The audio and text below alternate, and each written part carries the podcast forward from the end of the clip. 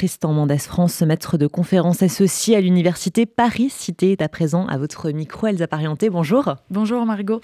Bonjour Tristan Mendes France. Bonjour. Vous avez publié dans Le Monde avec Julien Pain et Rudy Reichstadt une tribune intitulée No Twitter Day pour une journée sans Twitter aujourd'hui, le 27 octobre 2023. Un an, jour pour jour, après l'acquisition de Twitter par Elon Musk. Quel bilan tirez-vous de la propagation de la haine en ligne et euh, euh, de la diffusion de fausses informations sur le réseau? Il y a vraiment eu un avant et un après euh, Elon Musk, mais ce qui nous a vraiment sidéré, c'est évidemment le début du conflit entre Hamas et Israël, où là on a vu un véritable tsunami de, de, à la fois de désinformation, de propos haineux et de polarisation extrême. Et c'est d'ailleurs ce qui nous a décidé, hein, essayer de lancer cette journée symbolique de retrait de, de Twitter, effectivement un an après la prise de, de, de fonction de, de Musk avec sur Twitter. Ça a été vraiment un, un comment dire un, accélérateur, je pense, de d'extrémisme en ligne.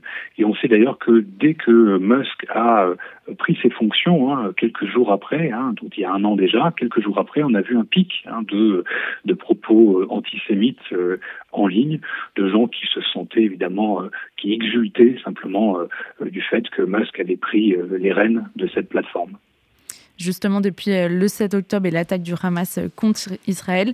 Euh, qu'avez-vous observé comme type de propos de vidéos et quel est l'impact? Est-il fort à la fois en termes de capacité d'entraînement, éventuellement de mener à des passages à l'acte?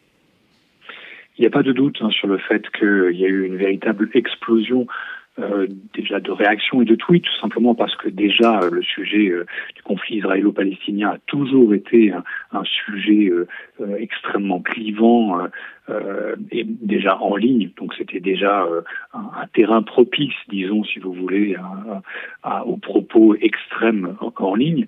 Mais euh, on a vu aussi que, évidemment, certaines communautés, certains acteurs de la désinformation ont profité, évidemment, de l'opportunité extraordinaire qui leur a été offerte sur Twitter, notamment en utilisant, en achetant hein, des pastilles bleues qui permettent d'être encore plus visibles que tout le monde pour pousser de la désinformation, de la confusion hein, informationnelle et euh, pourquoi pas aussi des appels à la haine. Et à la fin des fins, euh, les paroles se traduisent souvent en actes hein, et donc plus les propos sont virulents en ligne et sur Twitter particulièrement, plus il y a des chances, des opportunités, des probabilités que ça se traduise dans le réel par des actes euh, violents malheureusement. On parle dans ce conflit de guerre de communication, de guerre de l'opinion, à nouveau depuis euh, le 7 octobre. Est-ce que c'est une façon d'éluder, de minimiser toute la partie euh, défouloir des réseaux sociaux et de X plus particulièrement? Il n'y a pas de doute que lorsqu'il y a une grande crise, on l'avait déjà vu, nous, en, suivant, en tout cas sur les plateformes sociales, au début euh, du Covid ou au début de la guerre en Ukraine, euh, on avait vu déjà le rôle délétère euh, de cette plateforme particulièrement, et des réseaux sociaux d'ailleurs en général, mais particulièrement de, de Twitter X. Et euh, là, avec le conflit euh, dès le 7 octobre, euh, là, on a été vraiment, je crois, tous saisis par le, volume, vraiment le bruit absolument faramineux, spectaculaire qui s'est exprimé en ligne.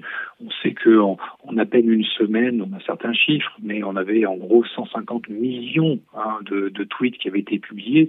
Et dans cette masse de contenu, on sait que les principaux désinformateurs, hein, ceux qui ont propagé de la désinformation, euh, les trois quarts euh, étaient des comptes qui avaient cette fameuse pastille bleue. Euh, donc on voit bien que c'est une opportunité pour de nombreux acteurs internationaux d'ailleurs, hein, la Russie ne s'en prive pas, d'utiliser ces plateformes sociales pour pousser leur agenda idéologique ou géopolitique en France, euh, des partis politiques, des médias ont rejoint votre mouvement euh, No Twitter Day. Au contraire, vous, vous avez reçu euh, beaucoup d'attaques sur X depuis la parution de la tribune. Est-ce que la capacité de nuisance des entre guillemets influenceurs Twitter face au côté peu audible des officiels, c'est aussi ça le danger aujourd'hui? Oui, on n'avait pas trop de doutes sur le fait qu'en lançant ce, hashtag, on allait recevoir un, tombeau d'insultes et de menaces, parfois et de harcèlement hein, depuis depuis quelques jours. Euh, et c'est vrai que c'est assez massif et visible.